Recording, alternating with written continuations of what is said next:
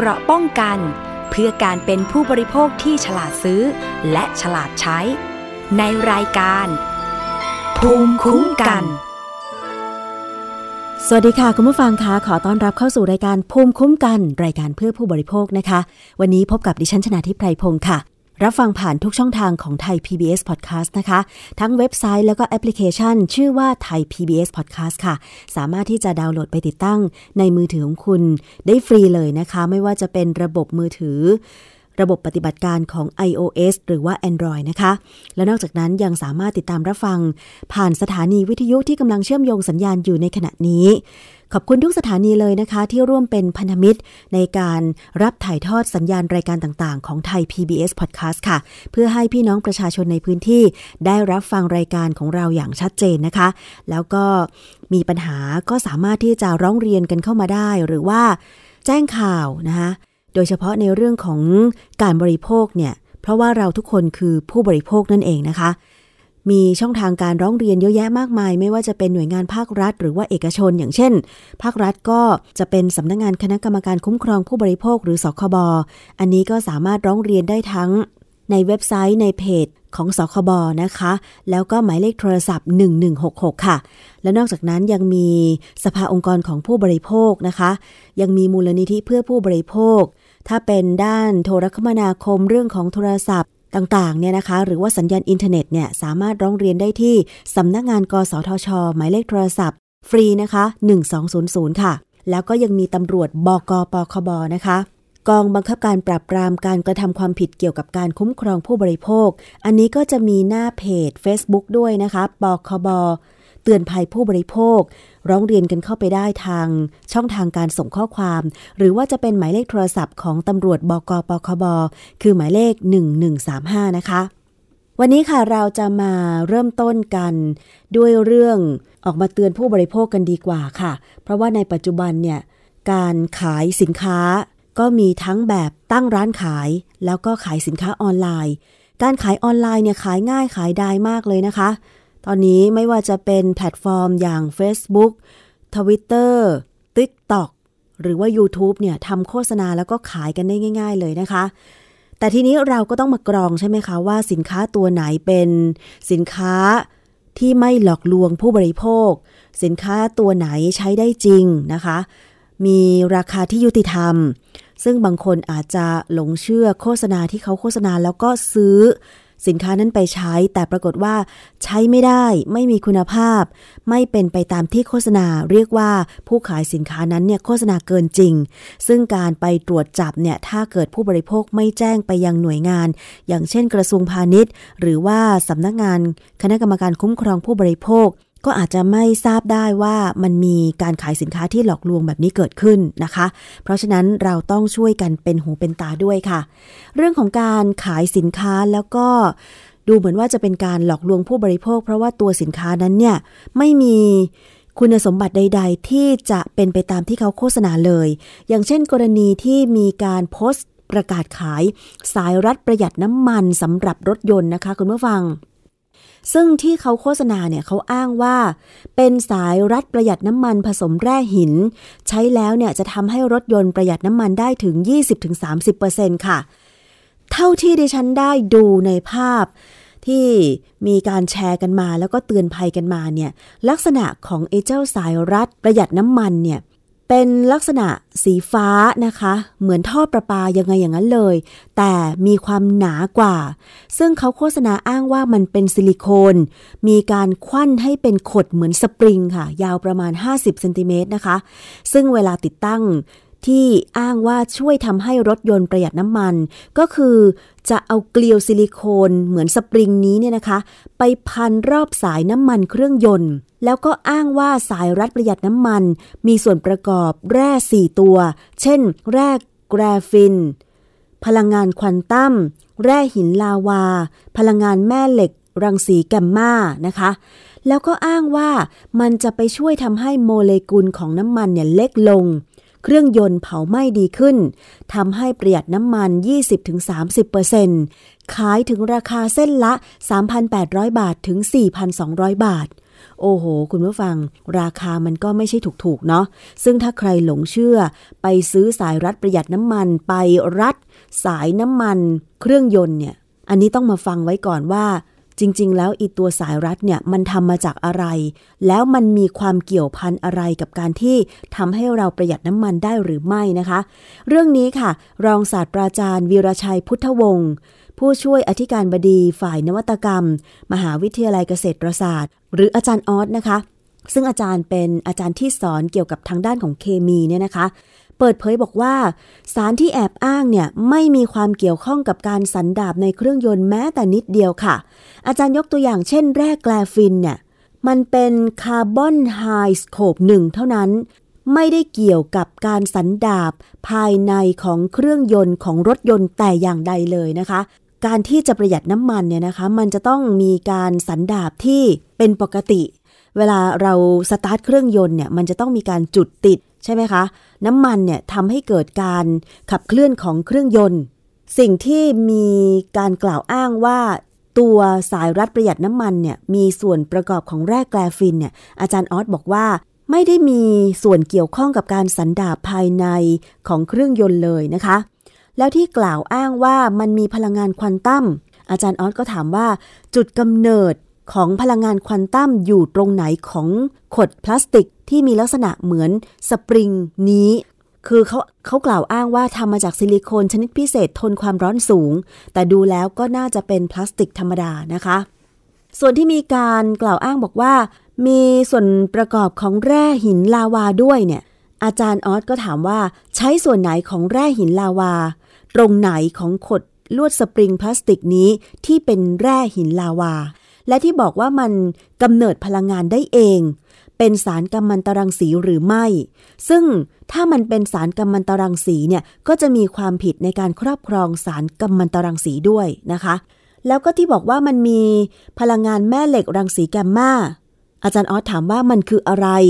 จุดกำเนิดของรังสีแกมมามีมากมายเลยไอ้เจ้าขดลวดที่อ้างว่าเป็นซิลิโคน แต่ว่ามันเหมือนพลาสติกที่บอกว่ามันช่วยทำให้เครื่องยนต์ ประหยัดน้ำมันเนี่ยพลังงานแม่เหล็กรังสีแกมมา มันอยู่ตรงไหนมันคือส่วนไหนของขวดพลาสติกนี้นะคะ เพราะฉะนั้นเนี่ยจึงสรุปได้ว่ามันเป็นนวัตกรรมที่เป็นไปไม่ได้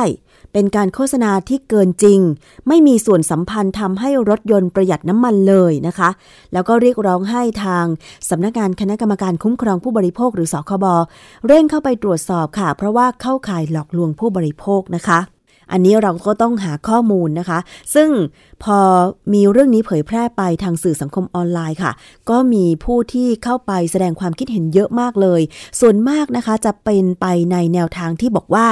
ใครหลงเชื่อก็ไม่รู้จะว่ายังไงแล้วนะคะ เพราะว่าดูจากสภาพเนี่ยก็ไม่น่าจะ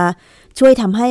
รถยนต์ประหยัดน้ำมันแต่อย่างใดนะคะ แล้วก็ยังมีราคาแพงด้วย เพราะฉะนั้นเตือนกันไว้ตรงนี้นะคะว่า อย่าไปซื้อเลย ไม่มีอะไรทำให้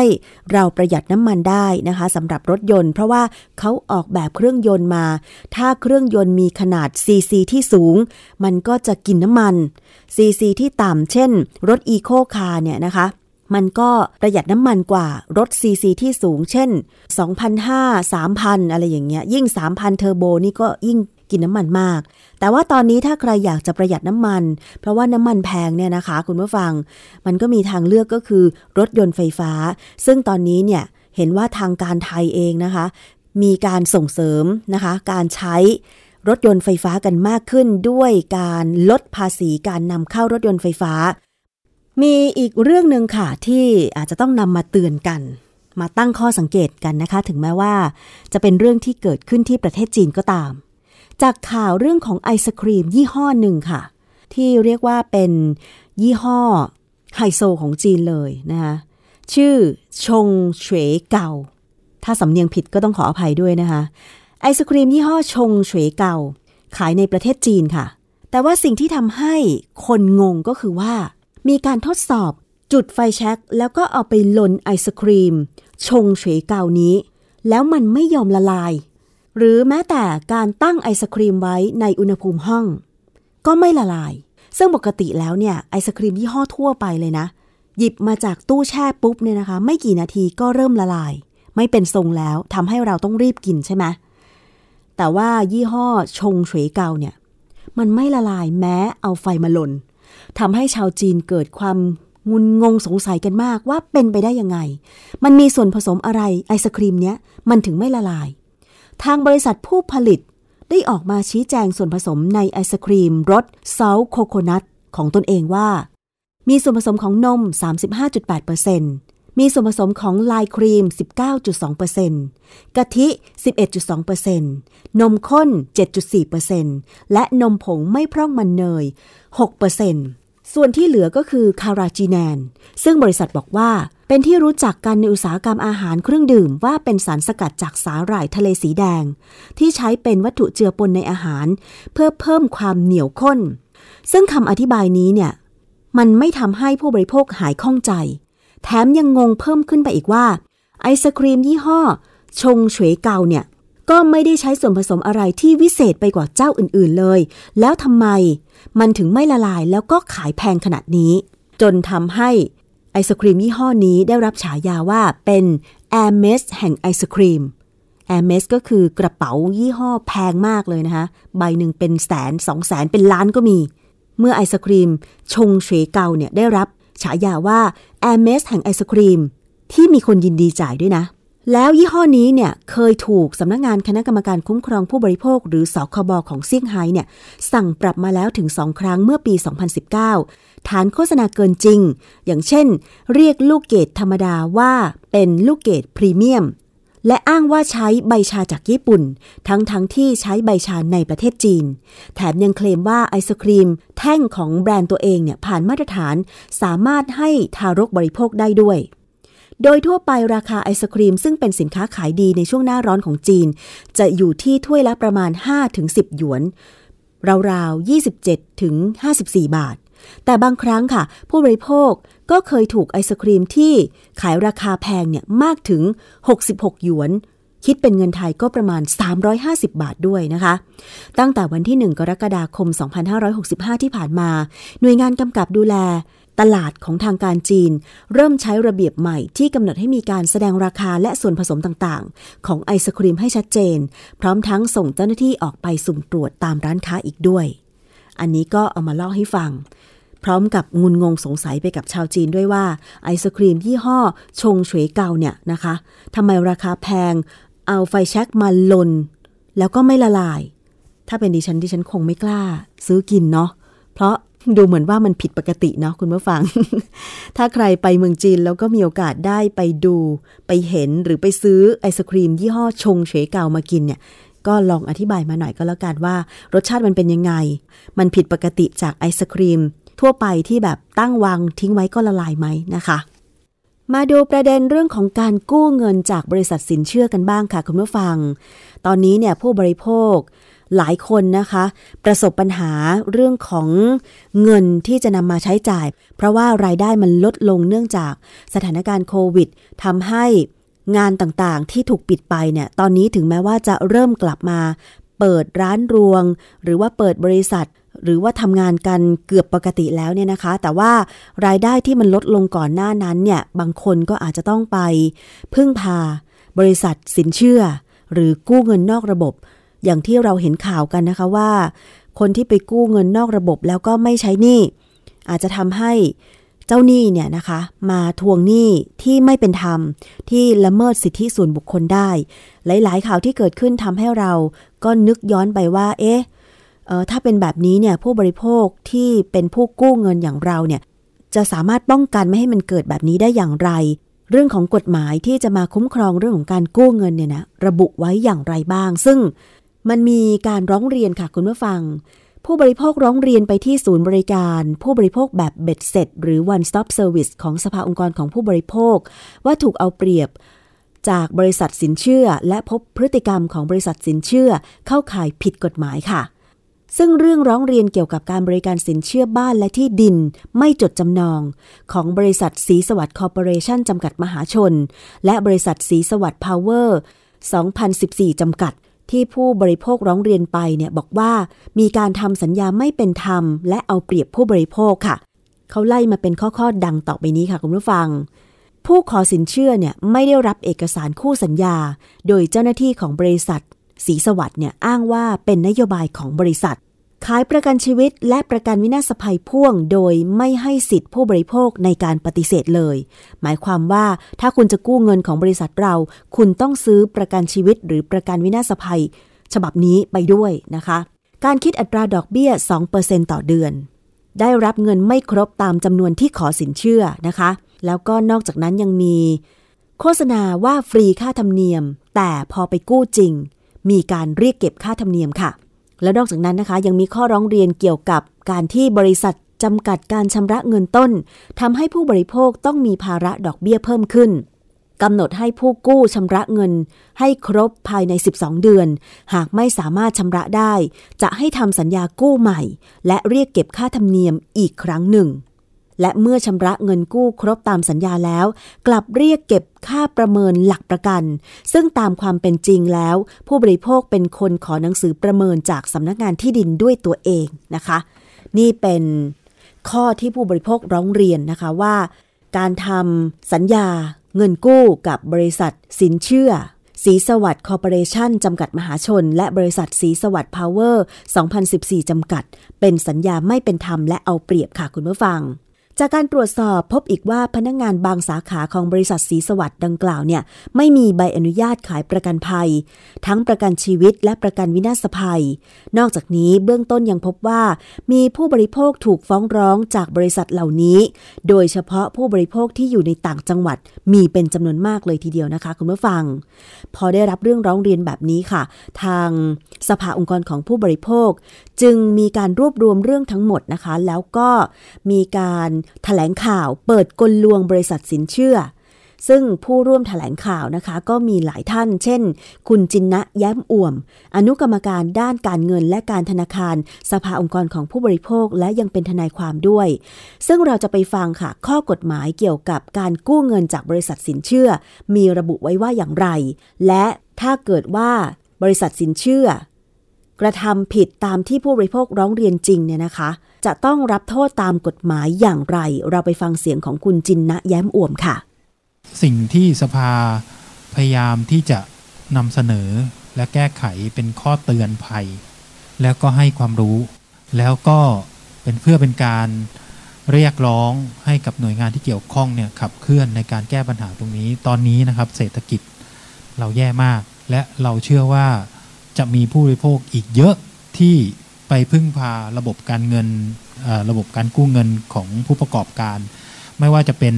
แบงก์หรือนอนแบงก์ก็แล้วแต่ เพราะนั้นในภาพรวมเนี่ยผมมองว่าปัญหานี้เป็นปัญหาสังคมระดับชาติ เรานิ่งเฉยไม่ได้นะครับ เราต้องให้ความสำคัญ ต้องให้ความรู้ควบคู่ไปด้วย แล้วก็ต้อง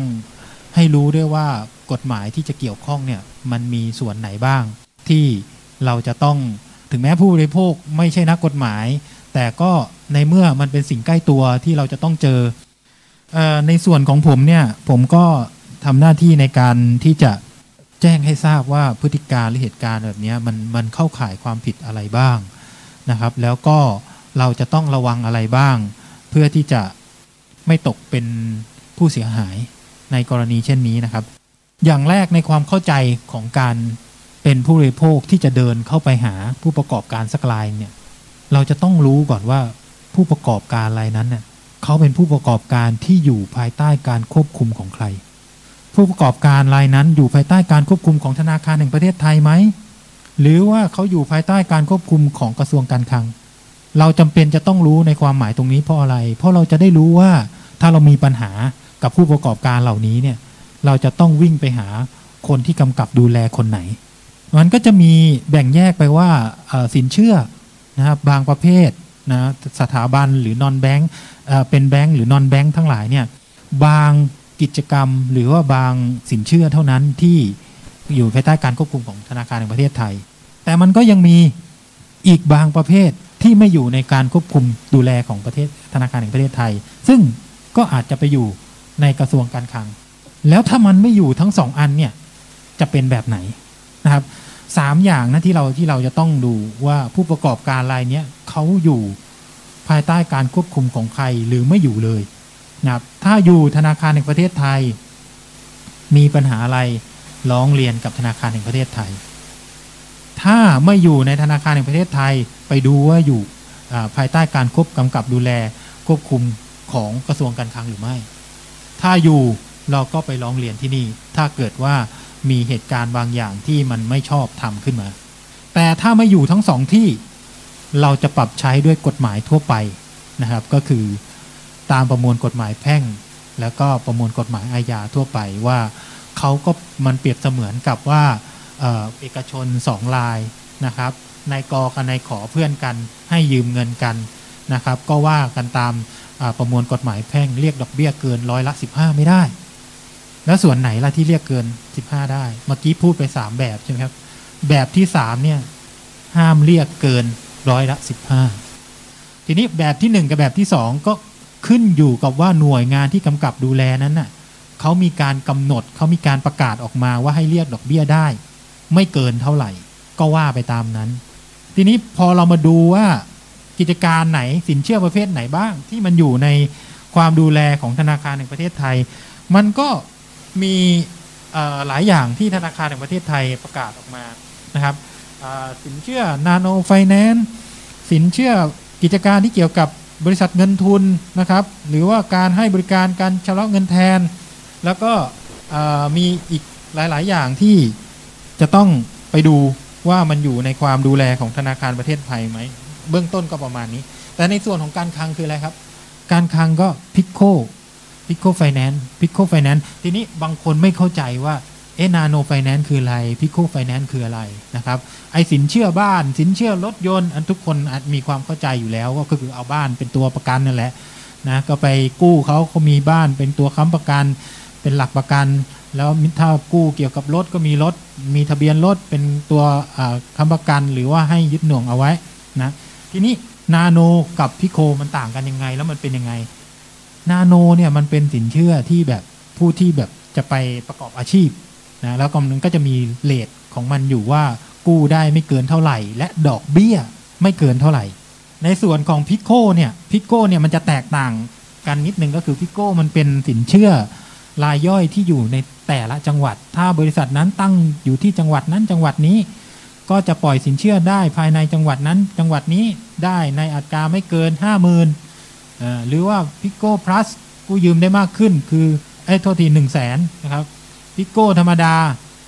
50,000 ถ้าเป็นพลัสหนึ่งแสนดอกเบี้ยเนี่ยเขาก็จะสูงนิดนึง เพราะว่ามันเป็นอะไรที่มันมีความเสี่ยง แล้วมันก็จะแบบมีโอกาสที่จะผิดนัด เขาก็เลยตั้งเกณฑ์ดอกเบี้ยเพดานสูงไว้ที่ประมาณ 36เปอร์เซ็นต์สิ่งที่จะต้องเข้าใจต่อว่า เราจะต้องมาดูว่าผู้ประกอบการที่เราเดินไปหาเนี่ยเขาอยู่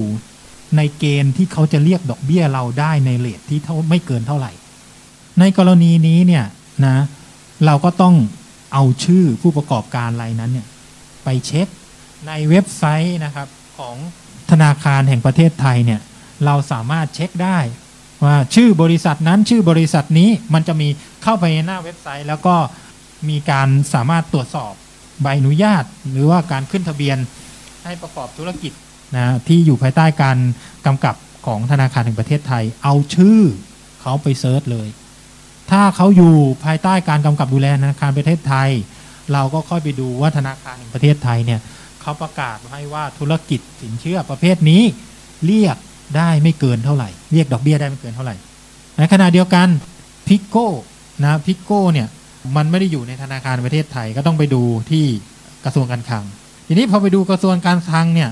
สำนักงานเศรษฐกิจการคลังเนี่ยของกระทรวงการคลังนะครับ ก็คือมีการประกาศว่าสินเชื่อพิโก้ไฟแนนซ์เนี่ยดอกเบี้ยที่เรียกได้ แต่ก่อนเนี่ยสามสิบหกนะแล้วก็พิโก้พลัสเนี่ยมันก็จะเป็น 28 ปัจจุบันนี้มีหลังจากมีการปรับขึ้นปรับลงอะไร แต่ปัจจุบันเนี้ยดอกเบี้ยที่ปรับปรุงแล้วเนี่ยก็จะเป็นถ้ามีหลักประกันเนี่ยเรียกได้ไม่เกินร้อยละ 33 ต่อปี ถ้าไม่มีหลักประกันเรียกได้ร้อยละ 36 ต่อปี ถ้าเป็น Pico Plus 28 นะครับ ทั้งมีและไม่มีหลักประกันอะเนี่ยคือสิ่งที่เราต้องรู้ไว้ก่อน ถามว่าทำไมเราต้องรู้ตรงนี้ เพราะเราเราจะรู้ว่าสิ่งที่เรากำลังกู้เขาเรากำลังจ่ายดอกเบี้ยเขาเนี่ยเขาคิดถูกต้องไหมเขาเอาเปรียบเราหรือเปล่านะครับ แล้วถ้าเขาทำไม่ถูกเนี่ย เรามีกฎหมายตัวไหนเข้าไปจับที่จะทำให้เขา ไม่ไม่ทำแบบนี้กับคนอื่นอีก กลับมาที่ข้อเท็จจริงนี้นะข้อเท็จจริงที่มีการลงสืบสวนแล้วก็ได้ข้อเท็จจริงมาเนี่ยนะจากการตรวจสอบเนี่ยบริษัทที่ว่าเนี่ยบริษัทสีสวัสดิ์ Power 2014เนี่ยฮะบริษัทนี้มีใบอนุญาตอยู่สองใบอนุญาตนะครับ ใบอนุญาตที่หนึ่งก็คือเป็นใบอนุญาตให้บริการรับชำระเงินแทน วันที่ได้รับใบอนุญาต 20 กุมภาพันธ์2562 สถานะยังคงอยู่ อันนี้เป็นการตรวจสอบจากธนาคารแห่งประเทศไทย ไม่มีใบอนุญาตเกี่ยวกับการให้สินเชื่อ ใบอนุญาตที่เราตรวจสอบกับคอปพเขาได้รับใบอนุญาตในการเป็นในหน้าในหน้าก็มีมีสองใบนะครับใบหนึ่งก็เป็นวินาศภัยกับอีกใบหนึ่งเป็นประกันชีวิตนะครับ ที่ ตรวจสอบมา มันก็แสดงให้เห็นว่า บริษัทที่เป็นคู่สัญญาในการให้กู้เนี่ย คือสีสวัสดิ์พาวเวอร์2014 เนี่ย ไม่ได้รับอนุญาตในการประกอบธุรกิจสินเชื่อ ประเภทต่างๆ ที่อยู่ในการควบคุมของธนาคารในประเทศไทย และของกระทรวงการคลัง ดังนั้นดอกเบี้ยที่เขาจะเรียกได้คืออัตราเท่าไหร่ครับร้อยละสิบห้าร้อยละสิบห้าแต่จากข้อเท็จจริงเมื่อกี้ คำนวณดอกเบี้ยแล้วมันตกเท่าไหร่ครับท่านผู้กรร้อยละสองต่อเดือนเนี่ย มันยี่สิบสี่เลยนะครับ อันเนี้ยเป็นสิ่งที่เราวินิจฉัยได้เบื้องต้นในข้อแรกเลย ว่าดอกเบี้ยเกินที่กฎหมายกำหนดไหม ถ้าเกินเป็นไงครับ ถ้าเกินก็มีบทลงโทษนะครับ เป็นกฎหมายพิเศษนะครับพรบห้ามเรียกดอกเบี้ยเกินอัตราพรบห้ามเรียกดอกเบี้ยเกินอัตราเนี่ยถ้าคุณเรียกดอกเบี้ยเกินอัตราที่คุณสามารถเรียกได้เนี่ย มันเป็นยังไงครับ มันจะส่งผลให้ว่า คุณจะถือว่าเป็นบุคคลที่กระทำความผิด แล้วก็มีโทษจำคุกไม่เกิน 2 ปี ปรับไม่เกิน 2 0 0แสนหรือทั้งจำทั้งปรับ ซึ่งตรงเนี้ยถ้าข้อได้จริงตามที่สอบสวนสืบสวนได้มานะครับ แล้วก็มีเอกสารประกอบเนี่ยมันเป็นไปตามนั้นจริง กรณีนี้ก็เข้าข่ายความผิดในพรบเรียกดอกเบี้ยเกินอัตรา ซึ่งมีโทษจำคุกและโทษปรับอย่างที่บอกไปนะครับ ทีนี้เรามาดูต่อว่ามันมันมีอะไรอีกที่มันเข้าข่ายที่แบบ มันจะเป็นพฤติการการกระทำความผิดเข้าข่ายการกระทำความผิดในกฎหมายอื่นๆจากข้อเท็จจริงที่มีการสอบสวนเมื่อกี้ ไม่ส่งมอบสัญญา การไม่ส่งมอบสัญญาเนี่ย มันก็มีกฎหมายนะกฎหมายแม่ก็คือ พรบคุ้มครอง คุ้มครองผู้บริโภคนี่แหละ แล้วก็มีกฎหมายลูกก็คือประกาศของคณะกรรมการว่าด้วยสัญญานะครับ ก็จะมี ประกาศเอาไว้ว่า ถ้ากรณีที่แบบมีการทำสัญญา มีการลงลายเซ็นปุ๊บจะต้องให้คู่สัญญาเขาเลยนะ ถ้าไม่ให้คู่สัญญาจะมีความผิดมีโทษอะไรไหม มันก็มีอยู่ในพรบคุ้มครองผู้บริโภคนี่แหละครับ อยู่ในมาตรา 35 ทวิและ 35 อัด ก็คือว่ามีหน้าที่ต้องส่งมอบสัญญาที่มีข้อสัญญาหรือมี ที่มีข้อสัญญาหรือมีข้อสัญญาและแบบที่ถูกต้องตาม 35 ทวิอ่าแล้วไม่ส่งต้องระวังโทษจำคุกไม่เกิน 1 ปี ปรับไม่เกิน 2 0 0แสนหรือทั้งจำทั้งปรับ อันนี้ก็อีกอีกส่วนหนึ่งนะครับ ค่ะก็จะเห็นได้ว่า เรื่องของการกู้เงินเนี่ยนะคะ ถ้าเกิดว่าทำผิดกฎหมาย ผู้ที่เป็นผู้ประกอบการบริษัทสินเชื่อ ก็ต้องมีโทษตามกฎหมายด้วยนะคะ ตามที่คุณจินนะแย้มอ่วมอนุกรรมการด้านการเงิน และการธนาคารสภาองค์กรของผู้บริโภค ได้ร่วมถแถลงข่าวกรณีที่มีผู้บริโภค ไปร้องเรียนที่สภาองค์กรของผู้บริโภคนะคะ ว่าทำสัญญากู้เงิน ว่าทำสัญญา สินเชื่อบ้านและที่ดินไม่จดจำนองกับบริษัทศรีสวัสดิ์คอร์ปอเรชั่นจำกัดมหาชน และบริษัทศรีสวัสดิ์พาวเวอร์2014จำกัดเนี่ย แล้วไม่ได้รับความเป็นธรรม ถูกเอารัดเอาเปรียบนะคะ ถูกเอารัดเอาเปรียบในเรื่องอะไรบ้าง เช่น เรียกเก็บดอกเบี้ย 2%ต่อเดือน ซึ่งถือว่าผิดกฎหมายเนาะเพราะว่ากรณีของบริษัทสินเชื่อสีสวัสดิ์เนี่ยถ้าตามกฎหมายแล้วต้องเรียกเก็บดอกเบี้ยไม่เกินปีละ 15%เดือนละ 1%นิด ๆ แต่นี่คิดไป 2%ถ้าคูณไป 12 เดือนก็เท่ากับ ปีหนึ่งคิดไป 24%อันนี้ก็ถือว่า เข้าข่ายผิดกฎหมายแล้วนะคะ แล้วก็ยังไม่ส่งมอบเอกสารคู่สัญญาให้กับผู้กู้อีก ซึ่งในเรื่องของรายละเอียดการสอบสวนข้อเท็จจริงตรงนี้เนี่ยก็มีค่อนข้างมากนะคะ แต่ว่าโดยสรุปแล้วเนี่ยคุณผู้ฟัง ทางสภาองค์กรของผู้บริโภคนะคะ เมื่อได้รับเรื่องร้องเรียนจากการที่ผู้บริโภคถูกเอารัดเอาเปรียบการกู้สินเชื่อบ้านและที่ดินไม่จดจำนองของบริษัทสีสวัสด์เนี่ยนะคะ จึงได้รวบรวมเรื่องทั้งหมด ทำหนังสือถึงสำนักงานคณะกรรมการคุ้มครองผู้บริโภค หรือสคบค่ะ เรียกร้องให้สคบตรวจสอบการโฆษณา และ ดำเนินการตามกฎหมาย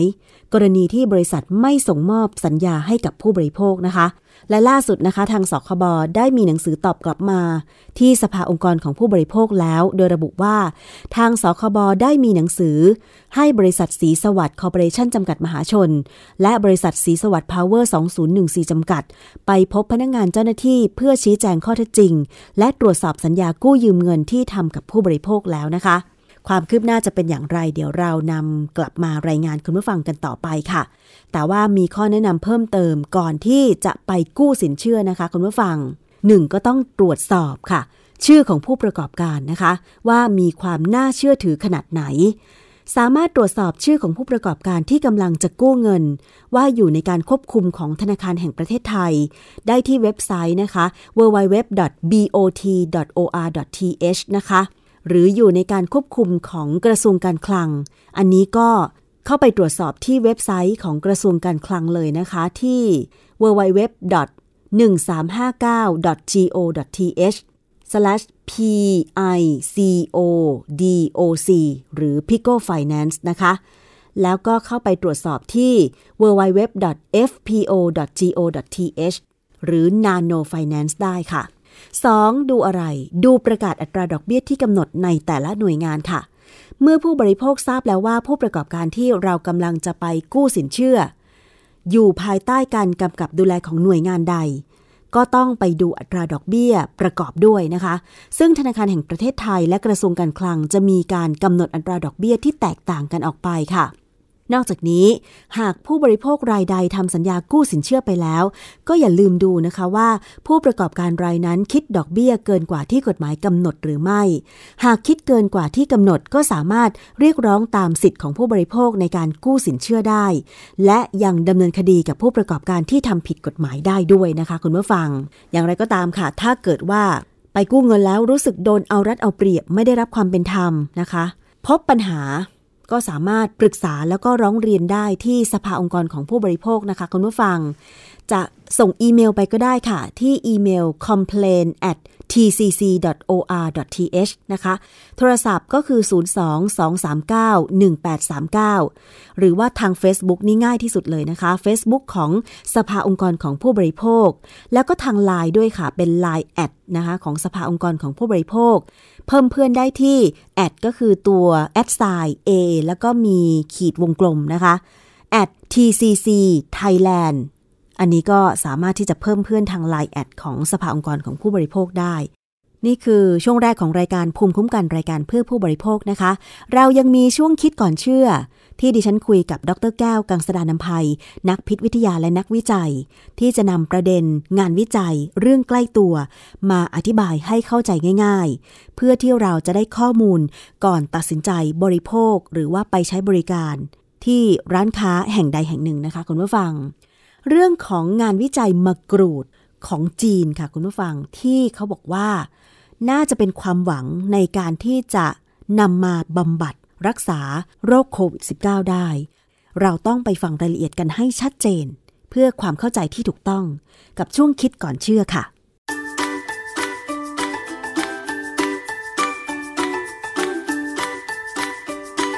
ช่วงคิดก่อนเชื่อ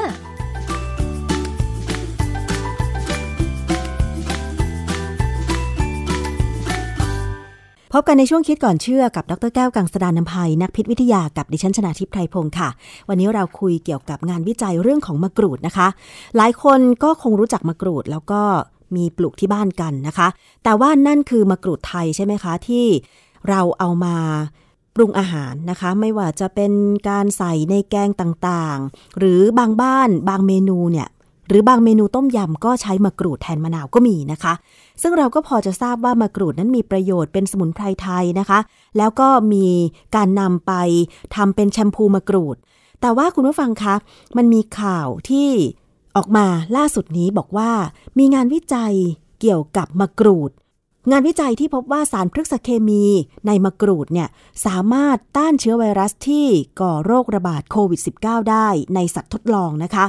มันมีข่าว เช่น เปิดสรรพคุณมะกรูดอาจเป็นยารักษาโควิด -19 ได้ อันนี้เป็นพาดหัวข่าวนะคะ พาดหัวข่าวที่ว่า จีนวิจัยพบสารในมะกรูด ออกฤทธิ์ต้านโควิด -19 ในเซลล์มนุษย์ สัตว์ อีกพาดหัวข่าวหนึ่งที่บอกว่า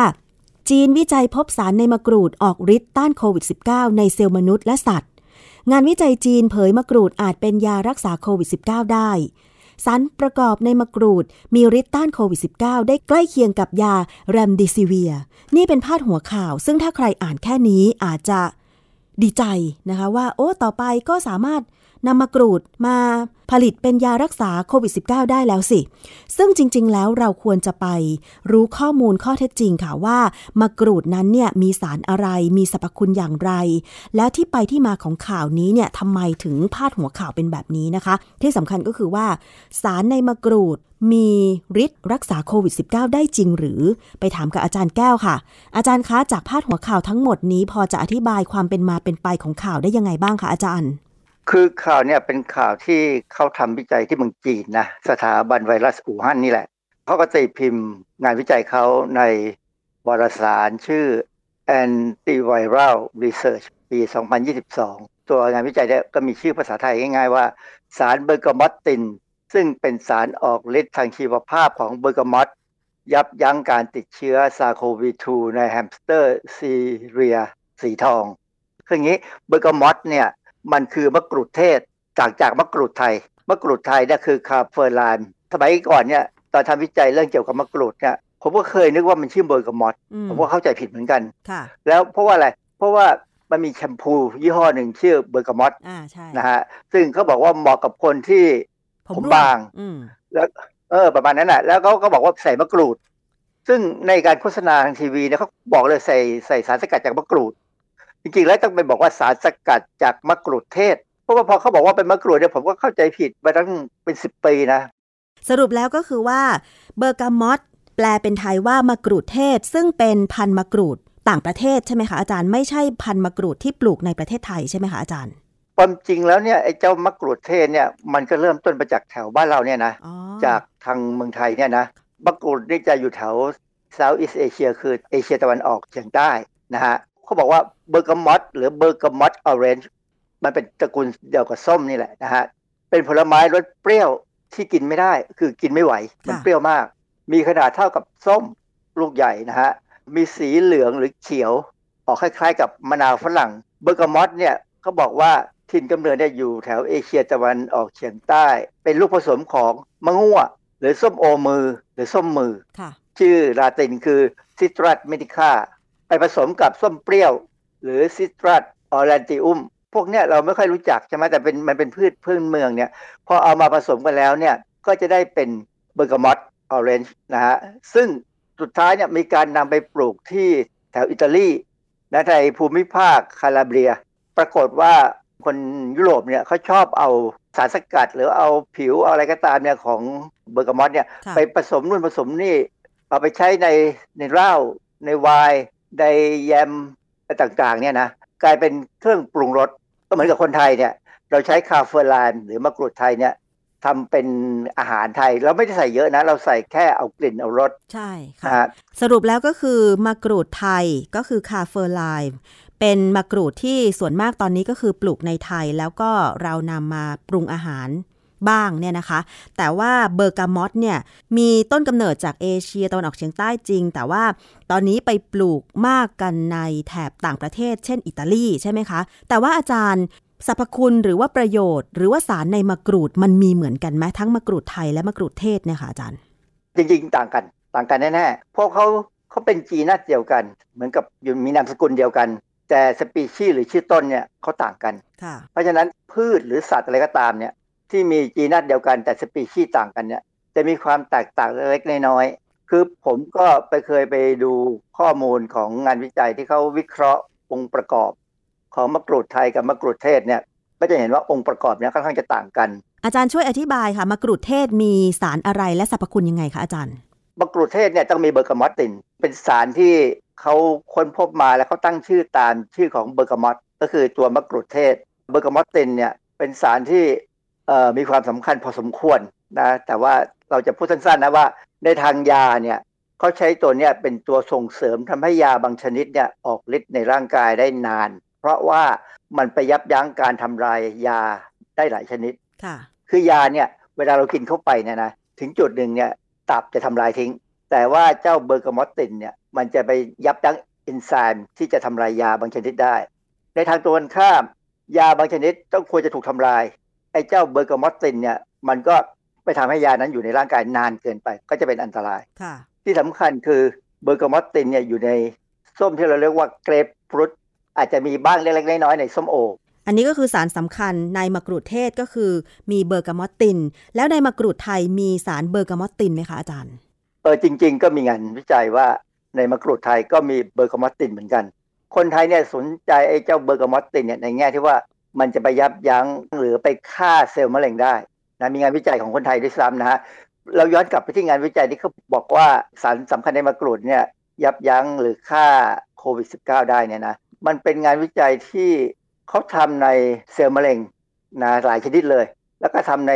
golden hamster แฮมสเตอร์นี่ก็เป็นหนูสายพันธุ์หนึ่งหนูสายพันธุ์ที่เขาใช้เนี่ยสีทองด้วยสวยน่ารักนะฮะ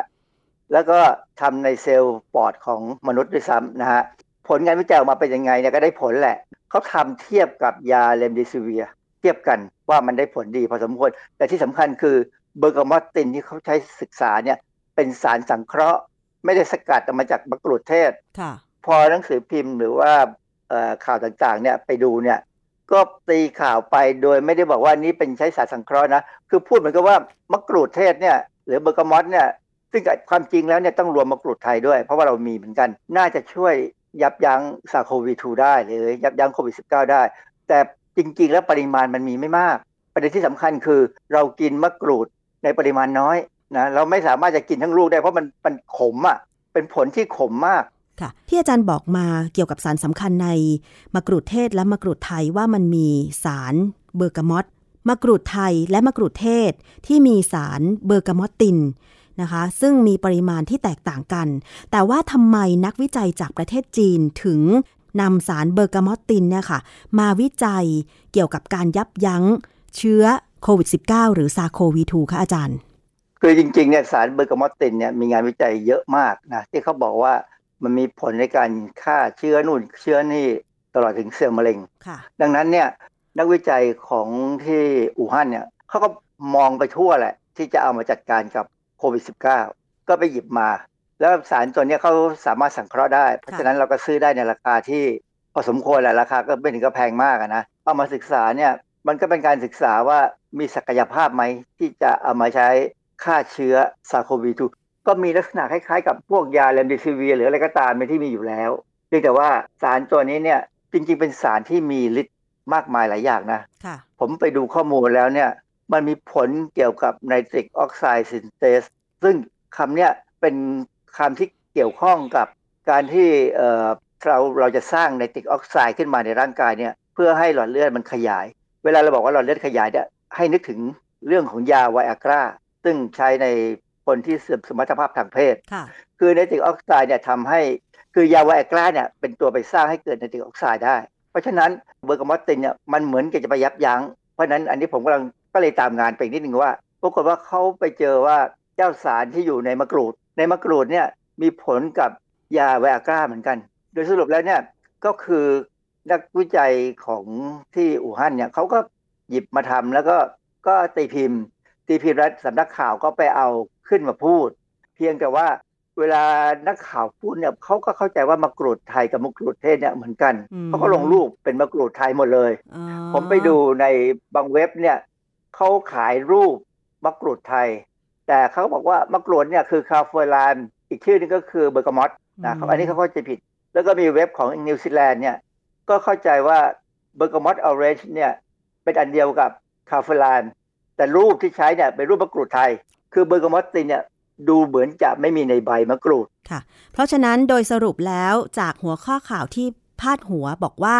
สรรพคุณของมะกรูดเนี่ยอาจจะเป็นยารักษาโควิด -19 ได้ ก็ต้องไปดูละเอียดถึงงานวิจัยจากเมืองอู่ฮั่น จากชื่องานวิจัยที่ว่าสาร bergamottin ซึ่งเป็นสารออกฤทธิ์ทางชีวภาพของเบอร์กามอต วงเล็บมะกรูดเทศ ยับยั้งการติดเชื้อ SARS-CoV-2 ในหนูแฮมสเตอร์ ซีเรียนสีทอง ซึ่งตรงนี้ก็ต้องแยกกันว่างานวิจัยเขาใช้สารสกัดสาร bergamottin มาทำงานวิจัยว่าสามารถฆ่าเชื้อ SARS-CoV-2 ได้ ซึ่งมันคนละความหมายกับการใช้สารสกัดจากมะกรูดเทศ หรือเบอร์กามอตและอีกชนิดหนึ่งก็คือมะกรูดไทยหรือ kaffir lime ซึ่งไม่เกี่ยวข้องกันเลยใช่ไหมคะอาจารย์ คือเขาใช้สารสังเคราะห์ bergamottin เนี่ยสารสังเคราะห์ ซื้อมาจากร้านขายสารเคมีค่ะนะฮะเป็นร้านใหญ่นะเอ่อเป็นสารสังเคราะห์ ส่วนถ้าอยู่ในมะกรูดเทศหรือมะกรูดไทยเนี่ย มันจะมีปริมาณไม่มากหรอกค่ะถ้าสกัดออกมาคงไม่สนุกแน่ยากพอสมควรอะที่จะสกัดได้สารบริสุทธิ์นะฮะอ๋อปัจจุบันเนี่ยเราพยายามสังเคราะห์สารที่คิดว่ามีศักยภาพในการบำบัดโรคต่างค่ะๆเพื่อทำเป็นยาแผนปัจจุบัน อันนี้คือลักษณะที่จะให้เห็นว่า คือเขาไม่ได้เอามะกรูดมาศึกษา เพราะฉะนั้นถ้าเกิดคนอ่านข่าวนี้แล้วเข้าใจผิด ไปเอามากรูดมาทำอย่างใดอย่างหนึ่ง อย่างเช่น เอามาคั้นกินสดสดๆเอามาใส่ในอาหารในปริมาณมาก ๆ อันนี้อาจารย์จะให้ข้อมูลว่ายังไงดีคะมันจะเหมือนกระชายแดงกระชายขาวของเราแหละ มีอยู่ช่วงหนึ่งที่ฮือฮากันมากเลย กระชายแพงแพงๆนะอาจารย์เออกระชายราคาขึ้นจมเลยจนจนตอนนี้นะ ผมปลูกกระชายที่ริมรั้วแล้วได้ได้เยอะเหมือนกันเพื่อนกะจะเผอิขายญเหรอคะอาจารย์ดินไม่ไม่ขายอะไรดินบ้านผมเนี่ยเป็นดินที่เหมาะกับมันมากผมไปซื้อกระชายมาผัดอะไรกินเนี่ยนะค่ะแล้วมีส่วนหนึ่งเหลือเล็กๆน้อยๆเนี่ย ผมไปฝังไว้มันขึ้นมาเยอะเลยดีจังเลยค่ะต่อไปนี้ไม่ต้องซื้อแล้ว ต่อให้แพงไงก็ไม่ต้องซื้อ อาจารย์ถามเพิ่มนิดนึงค่ะ สารเบอร์กามอตตินในมะกรูดเทศเนี่ยค่ะอาจารย์ หรือแม้แต่มะกรูดของไทยที่มีปริมาณไม่มากเนี่ย มันอยู่ส่วนไหนของผลของใบคะอาจารย์เออเขาอยู่ที่เปลือกกับอยู่ที่เขาเรียกว่าเพาเพาก็คือกลีบมันอะอย่างเป็นอ๋อส้มเรามีส้มเป็นกลีบๆใช่ไหมค่ะมะกรูดไทยเทศเนี่ยก็มีกลีบเหมือนกัน อยู่ที่เพาก็คืออยู่เนื้อข้างใน เพราะฉะนั้นจริงๆเนี่ยเวลาเราทำแกงเทโพเนี่ยเราต้มมาทั้งลูกใช่ไหมค่ะมันทั้งผลเลยมะกรูดอือฮึเราก็คงจะได้บ้าง นะอืมได้บ้างแต่ว่าเรามักจะไม่ทำให้ลูกมะมะกรูดเนี่ยแตก เพราะว่ามันจะขมเกินไป ส่วนมากเท่าที่เห็นเวลาเขาใช้มะกรูดปรุงอาหารเนี่ยเขาก็จะเอาฝานฝานฝานเอาเปลือกมะกรูดเล็กน้อย โรยหน้าให้มันมีกลิ่นเท่านั้นเองเขาเขาเรียกว่าผิวมะกรูด ใช่ผิวมะกรูดค่ะ ตรงผิวเนี่ยมีมีสารพวกนี้แต่คงไม่เยอะหรอก เพราะว่าน้อยเดียวเราเรากินเยอะไม่ได้ค่ะ ก็มันอย่าไปหวังว่าจะกินอาหารที่ใส่ผิวมะกรูด หรือใส่ใบมะกรูดแล้วจะฆ่าเชื้อป้องกันโควิดโควิดได้นะอะไรเงี้ยนะ อย่าไปหวังค่ะ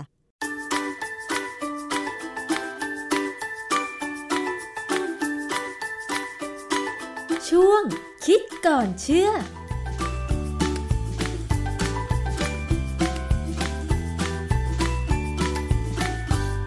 นี่คือช่วงคิดก่อนเชื่อ กับดรแก้วกังสดานนภัยนักพิษวิทยาและนักวิจัยนะคะ ก็สร้างความเข้าใจที่ถูกต้องกันไปค่ะว่า งานวิจัยจากสถาบันไวรัสวิทยาอู่ฮั่นของประเทศจีนเนี่ยเขาวิจัยเกี่ยวกับมะกรูดเทศ ซึ่งมีสารที่สำคัญก็คือเบอร์กามอตินเขานำสารเบอร์กามอติน ที่เป็นสารสังเคราะห์ขึ้นที่ไม่ได้สกัดมาจากมะกรูดเทศเนี่ยมาทำการทดลองกับเซลล์มนุษย์ในหลอดทดลอง และทดสอบในสัตว์ทดลอง พบว่าสาร bergamottin มีผลในการยับยั้งการติดเชื้อ SARS-CoV-2 ซึ่งก่อโรคโควิด -19 ได้ แล้วก็ยังสามารถรักษาโรคได้ในระดับประสิทธิภาพใกล้เคียงกับยาเรมเดซิเวียร์ อันนี้เป็นคนละตัวกันนะ สาร bergamottin ที่เขานำมาวิจัยเนี่ย เป็นสารสังเคราะห์ เป็นสารที่ไม่ได้สกัดมาจากมะกรูดเทศจริง ๆ นะคะคุณผู้ฟัง เอาละนี่คือทั้งหมดของรายการภูมิคุ้มกันรายการเพื่อผู้บริโภคสำหรับวันนี้นะคะ ขอบคุณสำหรับการติดตามรับฟัง ดิฉันชนะทิพไพรพงศ์ต้องลาไปก่อน สวัสดีค่ะ ติดตามรายการได้ที่ www.thaipbspodcast.com แอปพลิเคชัน Thai PBS Podcast หรือฟังผ่านแอปพลิเคชัน Podcast ของ iOS Google Podcast Android Podbean SoundCloud และ Spotify ติดตามความเคลื่อนไหวของรายการและแสดงความคิดเห็น โดยกดถูกใจที่ facebook.com/thaipbspodcast